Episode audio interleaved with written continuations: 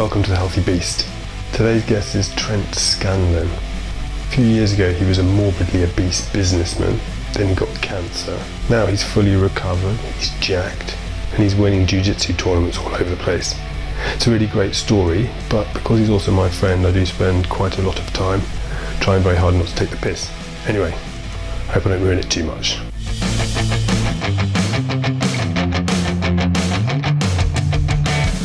So, friend and training partner, Yes. Trent Scanlon, welcome.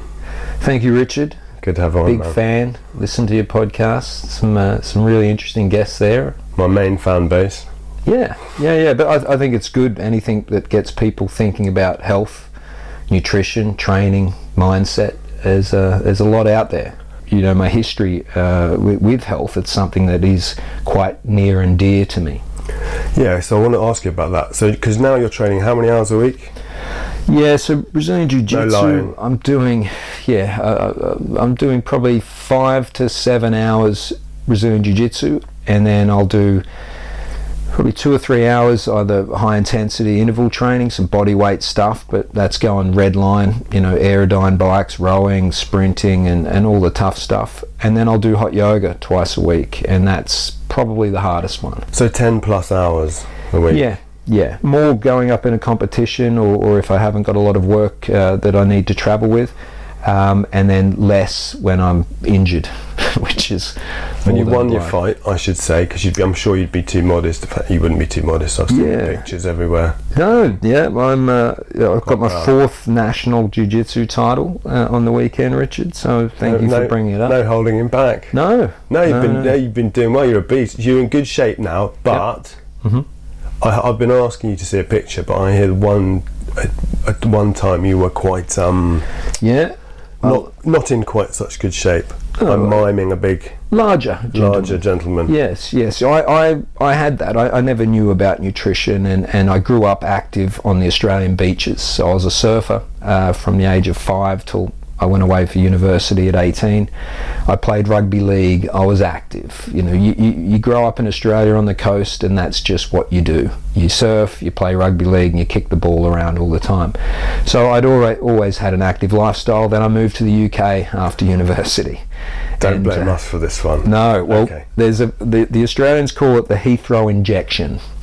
Uh, so your first year in the UK, you have your first winter, and of course we don't feel uh, cold like that, and we don't dress appropriately, so it's it's maximised, and then we just eat anything that our bodies tell us they need, which is usually your bacon rolls or batties or whatever you call them, and, and you eat those by the uh, by the by the kilo or the stone. Butty, butties. Butties. Yeah. There we go, bacon butties. Um, Butties and so, yeah, I put on weight, and then I, I got caught in the corporate lifestyle where I was traveling the world with a, with a big company, and, and, and I got swept up in that focus, working crazy hours, but really passionate about it. So then you're in high end restaurants and drinking booze every night, and, and, and just generally not have you don't have time for physical exercise. So of course my body responded like all bodies, and it started storing fat and and then you know I just became too tired to train and then I had a little cycle for three or four years where I had got fat and and that was something for the first time in my life but I was focused on my career so I, I sort of just dealt with it With the um, being a bit fat, did you have a moment of realization? Did you catch yourself in a? Yeah, it was actually that yeah, it was a good one. It was uh with the Nintendo Wii. So if we all remember when the Nintendo Wii's come out and everyone was throwing these tennis ones, eh, they came out with a Wii Fit, and it was this little. This little stabilizing thing where you could do skiing on it and you'd move to left and right, and that was good. And then they had this thing on the Wii Fit where it said, "Okay, we'll run run your health thing to uh, to, to go through and analyze your, your body fat." And I I got onto this thing and put in my height and did it all honestly, and it said I was morbidly obese. And I thought that was a little harsh. Uh, They could have broken it to you more gently. they, couldn't they could have had pulled me aside, little Um, quiet um, whisper. we- is everything okay, sir? Are we eating well? You know, they didn't just have to. No, they didn't know I was big boned and I had a thyroid issue. Were you It's, probably uh, thinking I'm quite strong? There's a lot of that's muscle, Exactly. or did you not Yeah, well, you, you just ignore the morbidly. You ignore the, the increase in suit sizes and, and, and, and the new belt needs, and you just write that off because trousers have shrunk. oh, just a, just a touch. But it, you know, career was everything at that stage, so I was fully focused on that, and that career was going really well. So that was how I was getting my my sort of, uh, I suppose, um, that was how I was clearly seeing my life as a success rather than the health. So what weight do you fight at now? So I'm I fought 85 kilos uh, on the weekend. Did you have to get down to 80, oh, 85 no wonder. yeah, yeah. I sort of go up to about 87 88 89 um, it- And- it depends So sort of 13 and a half stone in old money. What um um at your biggest? What were you in? 104 so it was about 20 kilos more. So that's 44 pounds and you could do the math yeah, with yeah, pebbles. several stones. right yeah. So it was it was it was big and when i look back at it it's embarrassing as, as everyone has that but it's a reminder that if i eat the wrong foods at the wrong time and i don't train that's coming back. So that's a good motivator. And being sort of being big and fat wasn't wasn't your worst health. No, so funnily enough, when I decided to get in shape, I, I got into martial arts and, and I'd boxed a bit at uni, so I'd always had that comfort around those gyms. And then I started MMA. So I started kickboxing and, and jiu-jitsu and, and, and putting it all together with MMA. And, and I lost a lot of the weight pretty quickly. Um, and Was then, it just from this morbidly obese moment that you thought Yeah. you decided right? Yeah, and, and you know that that was a, a big kick for me, and that that sort of allowed me to you know, be humble and, and, and say I was going to pay the price and, and, and get in shape, and and I see that now having owned a gym, people had turn the corner, they come in, they know it's going to be a tough three weeks to, to get it going, and, and and I knew that it would be.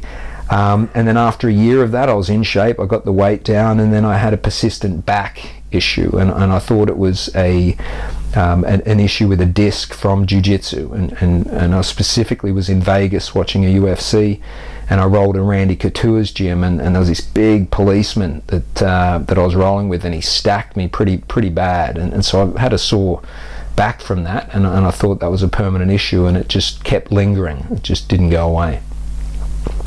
So after I, I was flying around at that stage, I was working for this company. I was doing a bit of work in the Nordics, and I was still based in Australia at that stage. And then after, it must have been two or three months, that this pain was getting worse. Uh, so I went and seen my, my GP and, and thought I'd have to get an MRI. I've got to deal with this disc issue. Um, he then sent me for an MRI, and, and, and that's when uh, the fun and games began. Uh, so for me, I was, I thought, in good health compared to the first, uh, the, the few years preceding that. Um, but after I was in the MRI machine, and then the guy pulled me out after about 30 minutes, and he said, "Oh, look, I've just got to put this injection, this this trace in here, just so we can get a better picture." And I said, "Yeah, no problem." He injected something in me.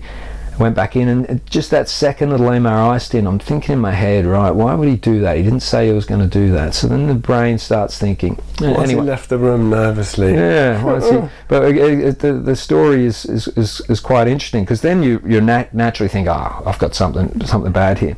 So he pulls me out of the machine and he says, oh, okay, yeah, we've, we've got all this. Um, we're going to give you a disc, uh, and we suggest you go to your GP.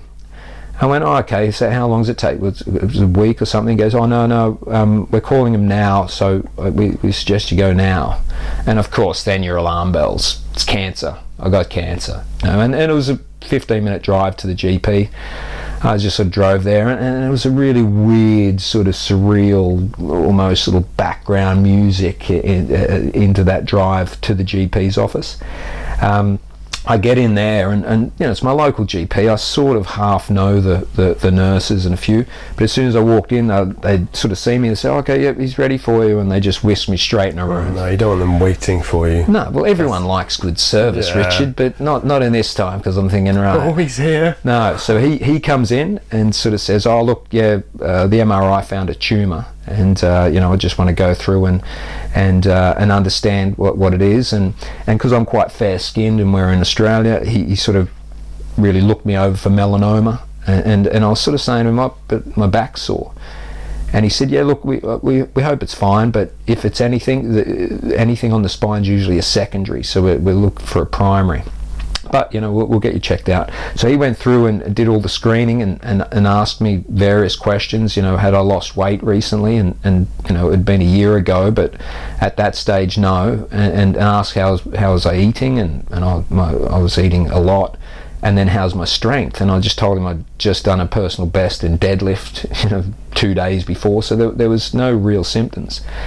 Um, and so anyway, after evaluating it all, he got the, the, the, the images sent through and then said, look, you've, you've got a tumour, a golf ball size, uh, on the base of your spine. So S1 and, and sacrum for all the, the medical people listening.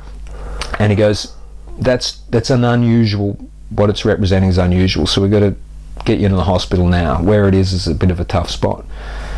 So I was like, oh, look, I can't, man. I've got businesses, and I've, my third one is just uh, opening, and I've, I've got so much to do. And, and he just looked me straight in the eye and goes, oh, this is not a choice.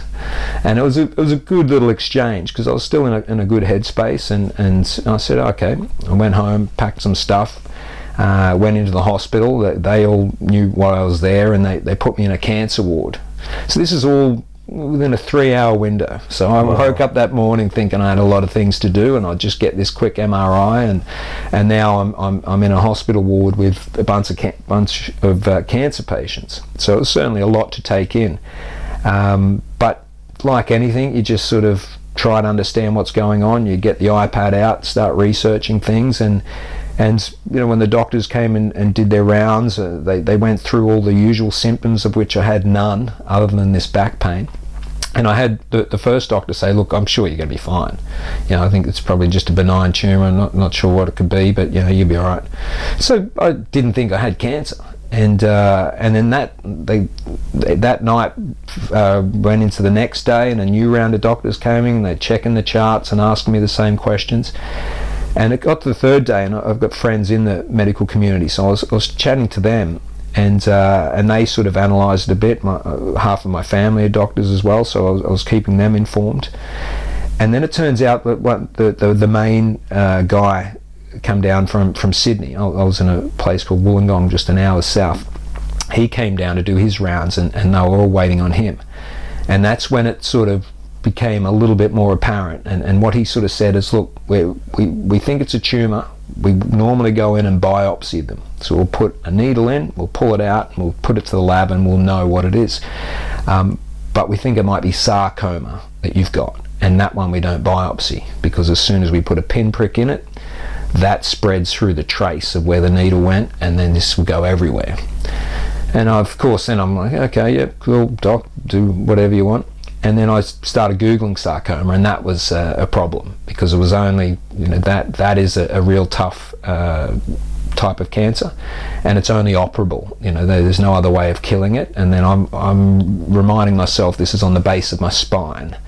So you know, it was it was a it was a tough time uh, emotionally, and, and with my friends and family, we, we, we got through it. But the biggest thing I always kept thinking is, oh, you know, you go in for a surgery for removing a cancer and you come out in a wheelchair. You know, that, that was a real, real thing for, for two weeks. Uh, because they, they didn't want to biopsy this for two weeks. So I, I was in a, in a hospital of which they did different tests every day. So I had every different test rather than putting a, a needle into this into this uh, tumor. So you know, my mindset was good at the time because uh, you just got to get this done, and I, I had great doctors around me, so that was uh, uh, where I was seeking my solace, so to speak. So for those two weeks where you you don't know what's happening, how are you feeling physically? Obviously, you're really worried, but you. you yeah, well, the wonders of modern hospital uh, environment now. I had my own room, I had Wi-Fi, so I, I just sort of. I, there was part of me that went, oh, okay, look, I just now need to focus on one thing. I just need to do what these guys tell me every day. And I was reading a lot, and I, just got a little bit of my life back, a little bit of clarity. Uh, uh, Are you feeling physically? Oh, I'm fine. fine. The only issue is pain. Um, so the the especially the the first couple of days of just being not active. You know, I wasn't kickboxing, I wasn't doing anything.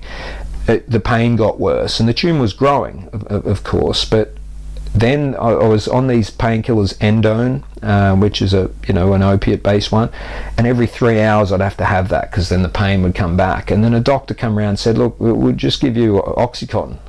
And of course, yeah, well, I, I just I've heard they're fun. yeah, well, I heard they were an issue, so I was Kevin. No, I you didn't said want no? I said no for, for about a week, and then she, I had to the the three hours become two hours because this thing was growing. So she come around and said, "Look, OxyContin, it's the same stuff. It's just It's a release. You just have one of this uh, twice a day, and, and, and all that." So I, I end up relenting and having that, and you know, then the pain went away. So I didn't feel pain, and I never felt a high or, or any any kick from the drug, but yeah, so I was reading a lot about cancer. Uh, Lance Armstrong's book. This was before it came out that he had PEDs, and you know, everyone knows the cyclists are, uh, are doing that. Um, but his book was really good, and and I recommend it to everyone if they have a cancer scare or, or know someone that does, because he went deep and and and it was a really interesting one. So I just got all that going, and then one day they came around in, in the wards and they said, "Look, we've done every test. We're, we're now today we're going to biopsy it." So you they put me under, they they biopsy it, and then two days later, my my uh, doctor that I was under the care called me up and said, "Look, got good news and bad news." Which one do you want? And I, and I just sort of laugh because I'm like, do people do this in real life Actual science? doctors. Yeah, but he, we, we got a rapport. He, he knew knew what I was like a little bit, and he said, "Look, the bad news is you got cancer. the good news is it's the one you want, which is lymphoma." Yeah. And I, I said, well, "The one I want. You know, I'm not sure that's the case, but this one's comes with chemo, doesn't it?" He goes, Well, "Yeah, but no make it clear, we're in Australia at this point. We are. And you people are different, right? yeah, we are. You We're, that's the way you break cancer news. and and I'm sure he doesn't do it to everyone, but we, we had a bit of banter, and, and I think he knew what what best way to, to, to present it to me. But the, the whole thing was so you've uh, got cancer. So I'm being said you've yep. got cancer, but it's one it's lymphoma, it's a blood cancer, and so what, what it does is then I need chemotherapy and radiation. So the good news, as he was hinting, is I didn't need an operation on the most delicate part of the spine. So Gotta you know, a little news. hallelujah. I got no wheelchair, but the the downside is I got cancer. So I then started uh, chemotherapy and, and radiation, and I had about nine months worth of treatment on that, and that that itself was uh, something again I had to get the mental fortitude to take that on. I started researching uh, chemotherapy and and then and and the help with a doctor friend of mine. Uh, I went through that process, and that that again led me to another little tangent that life has uh, has put me on, which is where I started looking at medical marijuana, where I started looking at the hemp plant and CBD, and, and, and looking at all the natural alternatives whilst going through chemotherapy. So you did you reject the when you're doing chemo? Chemo's painful, right? Well, yeah, they're, they're all different. Um, so I had what's called R-CHOP, which is one of the oldest uh, forms of, of chemo. Yeah, R C H O P. So it's that's basically the, the, the name of the, the, the drugs and, and the cycle. So every three weeks I would go into um, a place. So I was an outpatient then. I could go home. So I was, I was staying at home, and every three weeks I'd go in. They would hook me up uh, with an, an IV, and then for about seven, eight hours, they'd come and just put different drugs into that IV. And, you know, I'd be surrounded by older people that are going through different transfusions, but I'd bring the iPad, the laptop, and, you know, I, I'd just make it work for seven, eight hours. And, and there's some mental stuff in that chemo that's tough. The, the first cycle was the hardest in terms of my body's physical reaction to it. I felt alright at the time. There's a few things where you'd have a nurse come in with a big package and she'd put thick gloves on and a mask, and then she'd pull out this what this sort of um, chemical, hook it up, and then mainline it into my own vein, and then you do the math going, she's worried about touching this plastic and breathing that in and then mainlining that into my arm. And then they'd just go down you like don't want any of that near your skin. Yeah. Your- Exactly. You know, it's not worried about putting gloves on me in case it's absorbed uh, through my skin. This is mainlining. You've got this horrific chemical being. Yeah, and that, that one was a tough one because it'd shoot through and it'd be ice cold, so you'd feel it sort of go go through. So that that was a, a tough one, but uh, you know it is what it is. And so my whole mindset was all I need to do is tell, do what the doctors say. And so that first session was a tough one. So after those hours, I went home. I've got so many different stacks of drugs. You've got an anti-nausea set, then you've got something to offset their side effects. Then you've got sleeping tablets, something to offset that. I still have the OxyContin because I'm still in pain, and I've I've got a, a, big Tupperware container full of pharmaceutical drugs. So I, I took them all uh, as according to the plan, and I tripped a little bit that that uh, that session. I hallucinated a little bit, a bit had a bit of a tough time after that first session, uh, and that's uh, probably the best way to describe chemo is, is it's like the bad hangover then. So I'd, I'd, have it on a, on a Wednesday, and then the you know Wednesday night be messy. Thursday is just that worst hangover you've ever had. Friday it's there, but getting a little bit better. By Saturday, I'm I'm coming out of the hangover. So that that's sort of a, a better way for most people to understand it.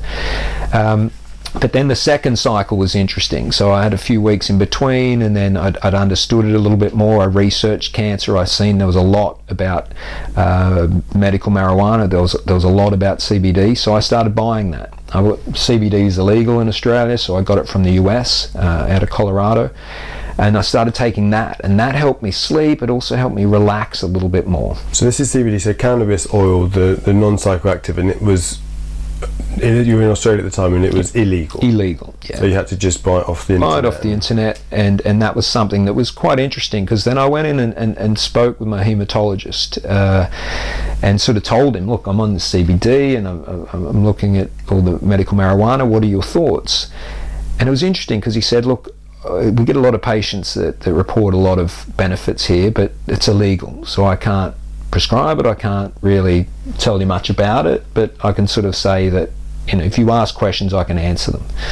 And it was interesting because then I felt okay, right. This doctor sort of believes there's something here, but you know ethically and legally he can't. So I sort of said to him, "So do you think this is going to be something that will uh, ultimately be accepted by the medical community?" And he said, "Look, without a doubt, one day the truth will come out. And he said that as he turned away, and something clicked in my head, and I was like, okay, I, I want to be a part of this. And you know, I, I, fast forward a couple of years, I've started a, a company called Truth Naturals. I, I, sell CBD that I get from the original supplier that I used it through chemotherapy, and, and I've been able to really stay on top of that industry and, and it's a hot topic in the UK. It's it's the regulations are tough and, and everyone's awareness is tough and you know we can't share testimonials. We can't really share a lot of the benefits people are getting. Um, so yeah, that that's an industry that uh, that that I sort of got into, and I made that decision that day, uh, speaking with that doctor about my experience. It's a weird, it is a weird situation at the moment because I've used CBD a lot, and it's helped me because I mean, I like you took a lot of pharmaceuticals and found ultimately that they they take more than they give. You know that they yeah. that they're more damaging to you than they help. I think they are very good in your. You know, you have an operation or something, you need some help for a quick bit. fix. Quick but fix. Even great. even then, the the danger with that is that you know you you keep taking them. Hmm. You know, and and also I'm not sure how well they do work. Yeah. You know, well, I'm not a conspiracy guy against pharmaceuticals. I think they've done a lot of uh, help for advancing human um, I suppose lifespans and, and, all that. The pharmaceutical companies have, have, done some amazing breakthroughs and some incredible things. I also I'm a businessman. I understand they need to make money, and the pipeline cost and the and, and the cost of bringing a drug to market is, is extremely high. So they need that we, we need them they, they, they serve as a role. I think there's been a lot of issues around chronic abuse and, and, and people that use things that are designed for short term use and they do it prolonged. And, and painkillers are something that we, we see in, in, in, martial arts, we see in high level athletes to, to, to try to recover. And, and, and so then the CBD part of it has, has really been able to come in and improve that. But of course, I'm biased, I, am selling it, you know, I, I make no, no illusions over that opioids is quite clearly a massive problem. But I think m- maybe CBD, the biggest benefit may be people not having to take ibuprofen so much because sure. in the sports. Yep. In the sports realm, because from talking to people that train and have ongoing training injuries and soreness, some of them are taking shed loads yeah. of ibuprofen. I was yeah. for a while, you know, thinking it's it's, it's cheap. Uh, it's so why they give it. if you buy the own brand stuff, it's pennies. It's incredible. Know? Yeah, and the other thing is it works. You know, you feel it and, and, and, and if you're going to have a, if you fall over down a flight of stairs and you've twisted your ankle or your knee, go on ibuprofen for a couple of days, you know, because it's good for those instant trauma swelling and, and, and things like that. The issue is the constant use of them. We, we know there's extensive research done on them, and in the US, then the, the opioid epidemic that's creeping into Britain, that's a problem as well. But what I sort of see, it's it is cheap, and so for a lot of people, they just need a little quick fix. Something's not right. Um, whereas CBD is expensive, and we've been working hard to try to lower the costs. But the reality is, the best suppliers in the world can't keep up with demand, and we've got an industry here that's sort of in between regulations. So the, the amount of money it costs to be compliant and the the lack of being able to market the product means you've got a very high cost business. So CBD is more expensive than ibuprofen and a lot of the times people doubt whether it works and and, and, and I share those doubts and I, and I have shared those doubts in analysing all the research understanding um, what I use it for, and, and, and yourself and, and you and I have talked extensively about it. But more importantly, the big thing is the placebo. I get a lot of questions on this from customers, and, and, and I believe in placebo. I think it is clinically proven. Um, but one of the biggest things with placebo with CBD is is it's been having an incredible uh, use over in the US with veterinary science, and, and they've been giving CBD to animals, and, and the dog doesn't know you've just given it CBD. this thing used to run since, around. Ever since I started that CBD. Exactly. Oh. So that's the thing with, with placebo, and, and a lot of the times then when you look at the effect on animals, and they're visible, they're all over YouTube. You know, we, we, we're not allowed as a business to reference or link. In the UK, we're not allowed to uh, market to uh, animals because the, the Veterinary Medical Council, uh, uh there's a strict regulation. So we've got to follow all those regulations. We can't I can't share the thousands of stories I hear or, or see or, or, or anything. Um, so I, I, certainly don't want to go down that route, but it's it's something where we know this plant has benefits. We also know it's got a checkered history because it's been lumped in with, you know, marijuana. It's its cousin that, that gets people high, and so I think what what the UK are doing at the moment is is they're just struggling in between the regulations to be able to take CBD out and see that it's safe and it doesn't have um, a psychotropic issue or it doesn't have anything that, that is going to adversely affect everyone. And I think once that becomes the case, then then we're all clear. Medical marijuana is a different story. You know, I, I, I see that in the US. I, have I've followed this industry extensively since my cancer, and and it's interesting the way it's all going. And I've got my, my personal views, and and I also I think you know governments are here to help us and, and try to protect us. I, I, don't have a conspiratorial view on the UK regulations. I think the Home Office, the MHRA are trying to keep us safe uh, the issue is regulations and, and legislation move very slowly in, in, in, this country, and so that's what's happening. So you're talking about legalising um, marijuana, full fat marijuana, but with just for medical use? Well, I, I think or full legalization because you, you, have doctors on. I think it's a question for them because they're they're, they're better qualified than me. I, I don't think in ten years there's an issue around medical marijuana for multiple sclerosis, for Alzheimer's, for cancer. I, I think it's going to be as wide widely used as some of the other drugs. Where you go recreational and, and in the US there's all this glaucoma and poor sleep and you know I, I think that might have been a bit too far to the left. But you know, I, I, I look at it and say I'm a man of free will. I, I, I like to sort of think that um, what I put inside my body, I should ultimately uh, be accountable for and be in charge of. But I, I also think a, a, government's role is to ensure that anything for sale is safe uh, for people and, and, and anyone that uh, abuses that safety is, is held accountable. And we're seeing that in the US with you know high level lawsuits against the, the maker, makers of Oxycontin and a lot of these pharmaceutical ones now are in a big trouble over there.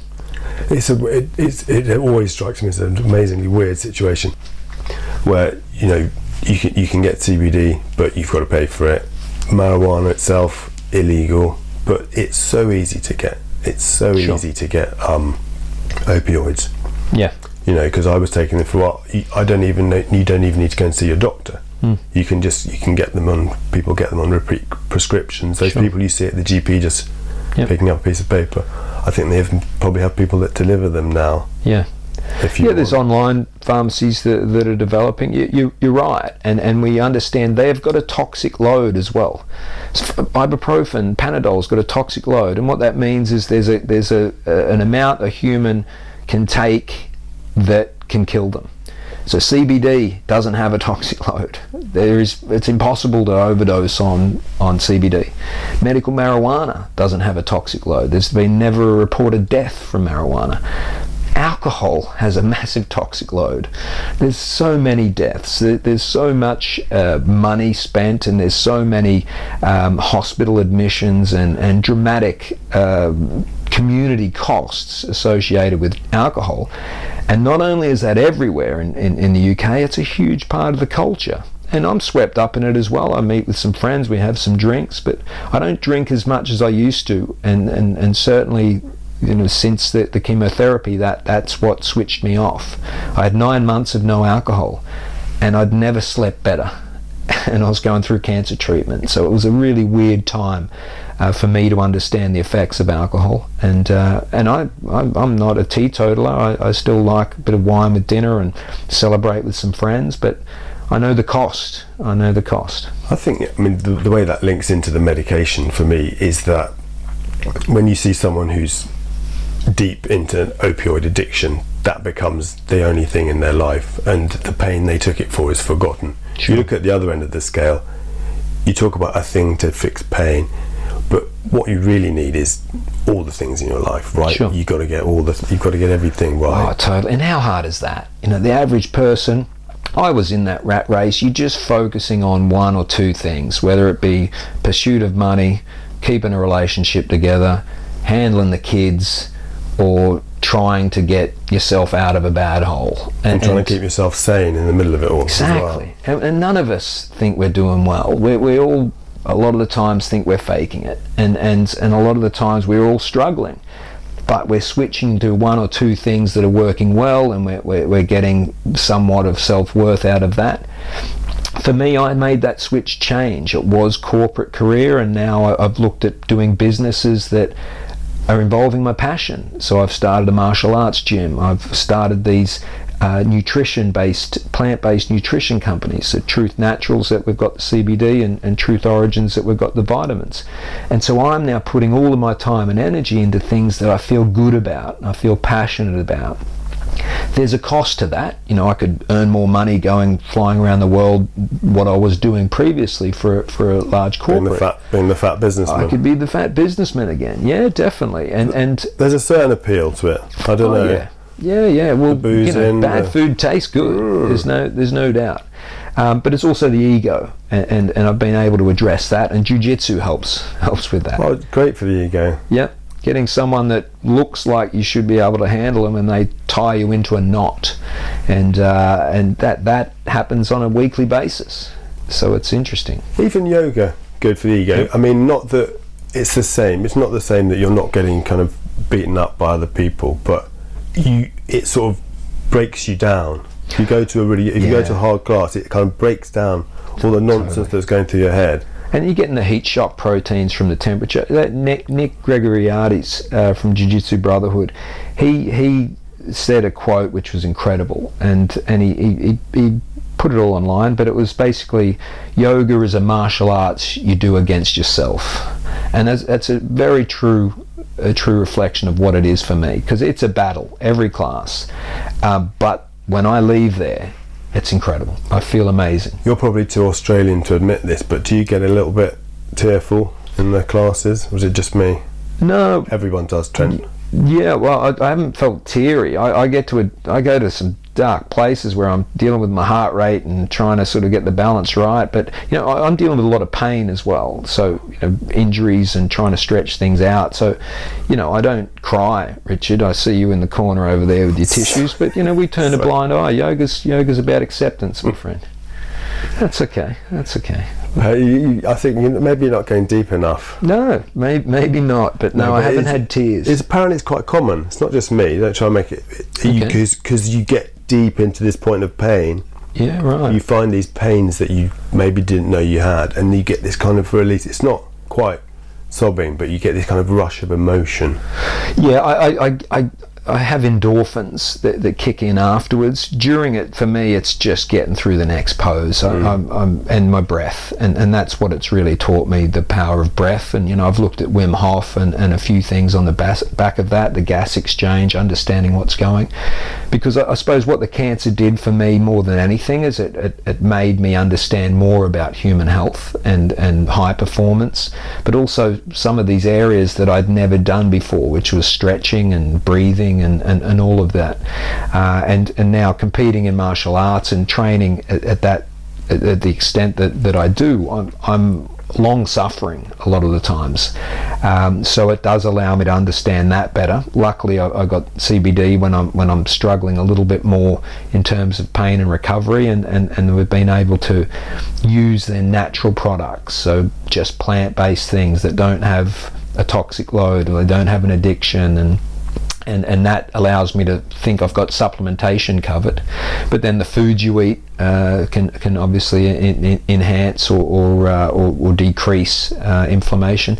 So there, there's a lot of good stuff out there, and, and even podcasts, the likes of yourself and, and the guests you're getting on, just trying to get access to knowledge is a big part. Because you know, if, if someone listened to this today and they've just just been diagnosed with cancer, well, hopefully they take a, a few of the positives from my journey and they add to it and, and then they pass that on as well. Because one, one of the things with cancer richard i'm not sure if you know but there's this little thing when you when you when you actually get into remission. So back to my own story back back to my favorite subject which is myself Well, you know, don't go, why not? but when, when anyway, I had six six cycles of the chemotherapy. I, I got better at it, so I could understand it more. Then I had 20 shots of radiation, and that that itself is it's a relatively easy treatment. But you've got to sign a a uh, disclaimer that I made the mistake of reading, and what it basically said is this radiation can give you cancer. uh, just sign down here to make sure you're okay with it. And and after going through all of that, um, that I did an intrathecal uh, intrathecal sort of chemo, which was probably the worst one. I, I won't go into detail on that. But once I finished all those, I had another MRI uh, where they they put some radioactivity uh, substance in with glucose. And so they, they shoot me up with that, and I'm sitting in a chair for 45 minutes. I can't read, I can't do anything. They said they don't want any muscle movement because they want to see what is going to draw the, the glucose. So if you do have still cancer cells or a tumor, it is growing rapidly and it pulls the, the, the glucose. So they, they put the ra- radioactivity so the MRI picks it up. So if you're even holding a book, there's a little bit of bicep work there, and, and then that might pull glucose and, and distract them. So anyway, I'm sitting in this chair for 45 minutes just thinking, I hope it's gone. I go in, get the uh, get the, the the MRI. I come back out, and then two days later they call me and say your tumour's gone. That day is when I said, right, okay, I'm now getting off the oxycontin because I've been taking this slow release. And you know, people talk about withdrawals. I, I certainly had something. Um, you know, I felt a little irritable. I struggled to sleep a little bit, but you know, I, I was taking then this a lot of CBD to, to, to get through that. And then I sort of broke through the other end of that, and, and that was something that was that was quite strong with. Um, but again, you know, the, the big the big takeaways from it all is, you know, us humans are quite resilient. We, can tackle any task, and I think everyone handles things a little differently. My, myself, I went inward and, and got a lot of friends outwardly, but I really focused on the task at hand, which for me was how do I how do I change my life? How do I let cancer save my life? And and that's something that, that I've always sort of thought has happened. I think a lot of it is, is about honesty, right? You've got to look at it and think, are the choices I'm making, are they killing me or making me healthier and live longer? Sure. You know, I watched this um this family. Um, I was I was eating and they were sitting at a table outside, and there were three generations. There's grandma, two her two daughters, and a little baby. And the, the grandma's continually smoking, and I'm sort of thinking, well, you know, I don't want to tell you how to live your life, but what you're doing with smoking, you're saying this is more important to me than being alive when the baby grows up. Honestly, that is what you're doing with cigarettes because there's you know there's a small amount of pleasure, but you're you're, you're deciding that that pleasure is is worth it. Yeah. So if you have a health scare where your life is in danger, you then have to look at your life as okay, what what things am I doing that enhance my life? Hmm. That- Are they are they helping other people? Are they helping my family? Are they look, helping me look after my family? Are they going to make me be as healthy and happy and live as long as I can? Hmm. Because you can't account for what things that can happen, but you have to do what you can do. you know, Yeah, have to put it's exactly things. right. And, and you know that that grandmother that was smoking, well, she was raised in a time where smoking wasn't as uh, obviously harmful as, as it is now. So she's had this belief. This is like a lot of people now with carbohydrate. Well, Uh, yeah, I mean, yes and no. I mean, this woman was probably 50, late 50s, 60s, early Right. 60s, say, and they knew.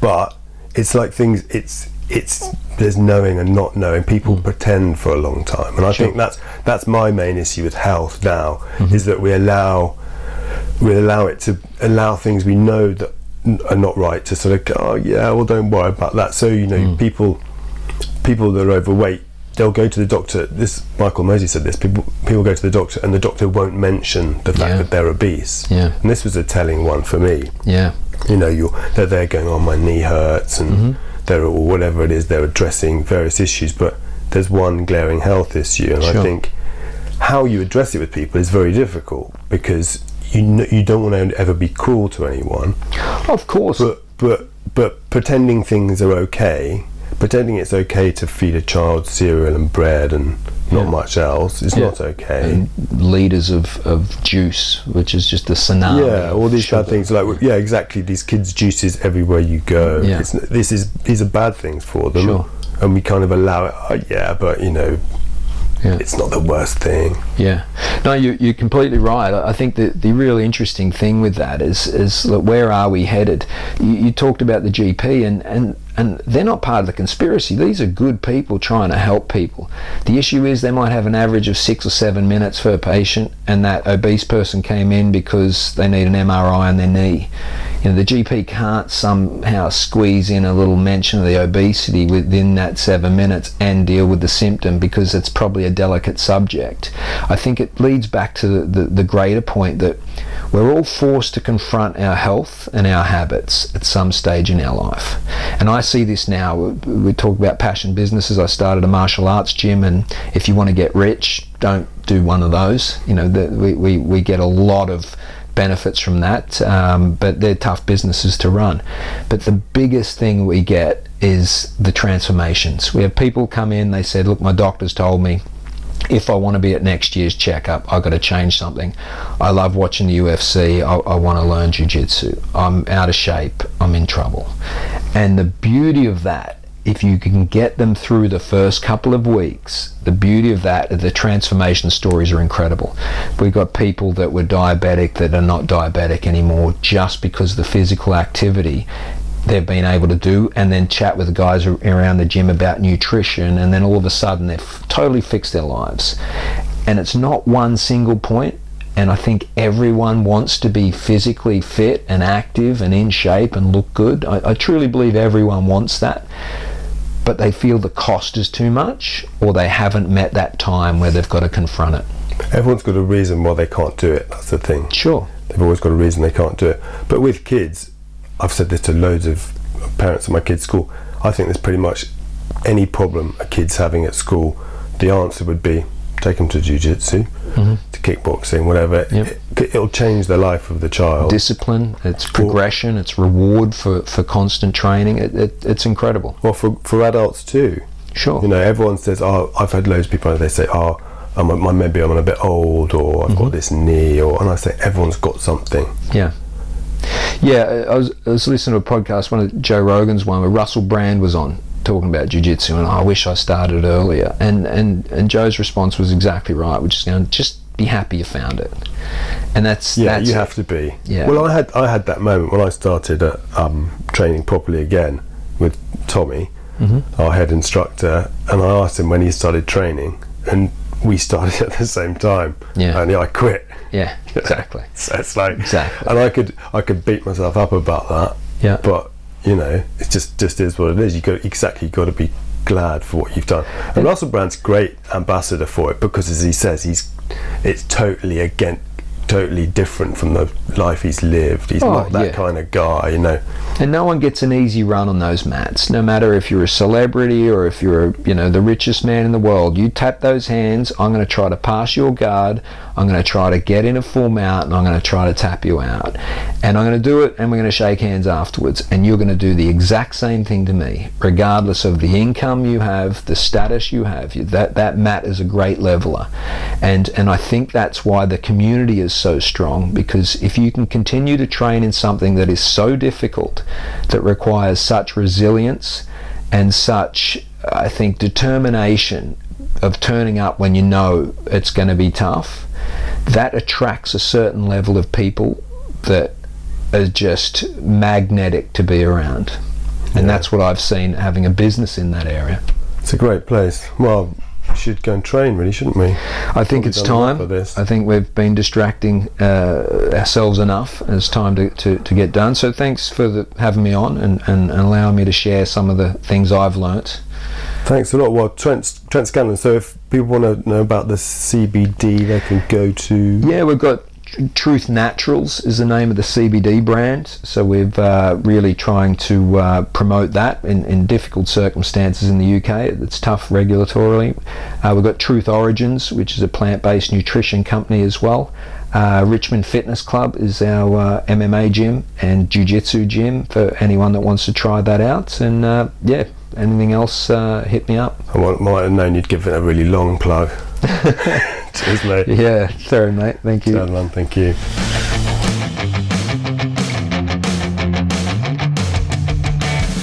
Thanks again to Trent Scanlon. Just in case he didn't plug his products enough, you can find out more about CBD at truthnaturals.co.uk and vitamins at truthorigins.co.uk. Thank you very much.